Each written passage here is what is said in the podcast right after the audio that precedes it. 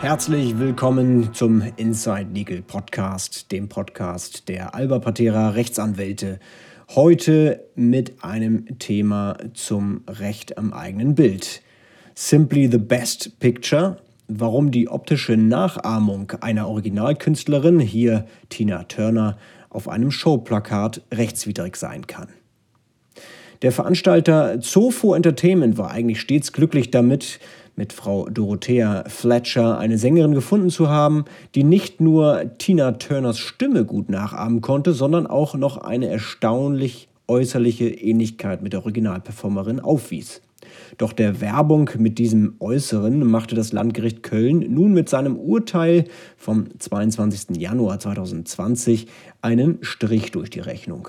Mit Verweis auf die BGH-Rechtsprechung zum Fall Marlene Dietrich betont das Landgericht Köln, das allgemeine Persönlichkeitsrecht und seine besonderen Ausprägungen schützten auch vermögenswerte Interessen der Person der Abbildung, dem Namen sowie sonstigen Merkmalen der Persönlichkeit, wie etwa der Stimme, könne ein beträchtlicher wirtschaftlicher Wert zukommen, der im Allgemeinen auf der Bekanntheit und dem Ansehen der Person in der Öffentlichkeit, meist durch besondere Leistungen, etwa auf sportlichem oder künstlerischem Gebiet, erworben, beruhe.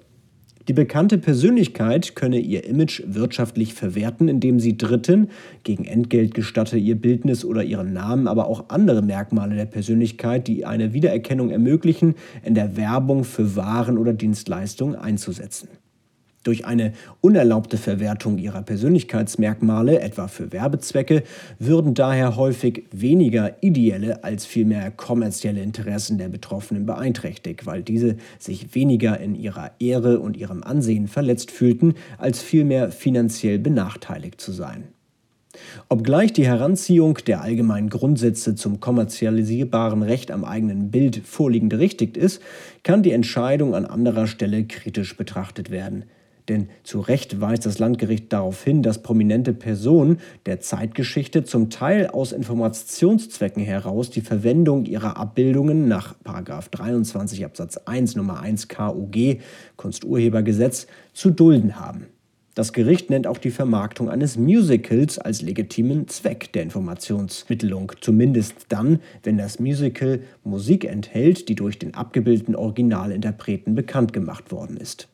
An dieser Stelle schiebt das Landgericht Köln dem Nutzer des Künstlerimages gleichwohl einen Riegel vor, mit dem Argument, die Nachstellung der Optik der Originalkünstlerin berge eine wettbewerbsrelevante Verwechslungsgefahr in sich und könne daher den Verbraucher täuschen.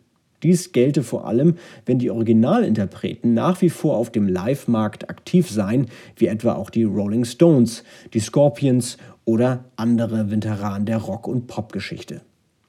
Diese Argumentation wirkt etwas konstruiert, da das Gericht das Recht am eigenen Bild und einen Wettbewerbsverstoß besser voneinander hätte abgrenzen und getrennt prüfen müssen.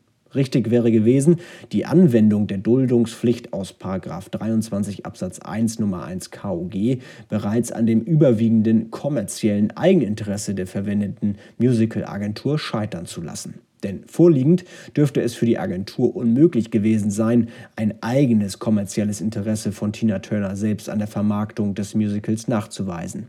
Schließlich ist weder etwas darüber bekannt, dass die Künstlerin an dem Tribute Musical eine eigene Lizenzbeteiligung erhält, noch darüber, dass sie als Komponistin der verwendeten Musik über Verlags- oder GEMA-Einnahmen partizipiert. Nur als Interpretin verdient sie nicht automatisch mit. Dieser Umstand genügt, 23 Absatz 1 Nummer 1 Kunsturhebergesetz, keinen Vorrang zu gewähren, Verwechslung hin oder her. Im Ergebnis bleibt die Entscheidung freilich richtig. Wer sich des Images einer berühmten Persönlichkeit zu eigenen kommerziellen Werbezwecken bedient, muss dafür vom Original des Images eine Lizenz erwerben. Unser Praxistipp bilden Sie zu Werbezwecken das Image einer berühmten Persönlichkeit im Zweifel nur ab, wenn Sie eine Lizenz von ihr erworben haben oder wenn es sich um Werbung handelt, die eindeutig und unmittelbar dem wirtschaftlichen Interesse der Persönlichkeit dient. Das war's mit dem Inside Legal Podcast für heute.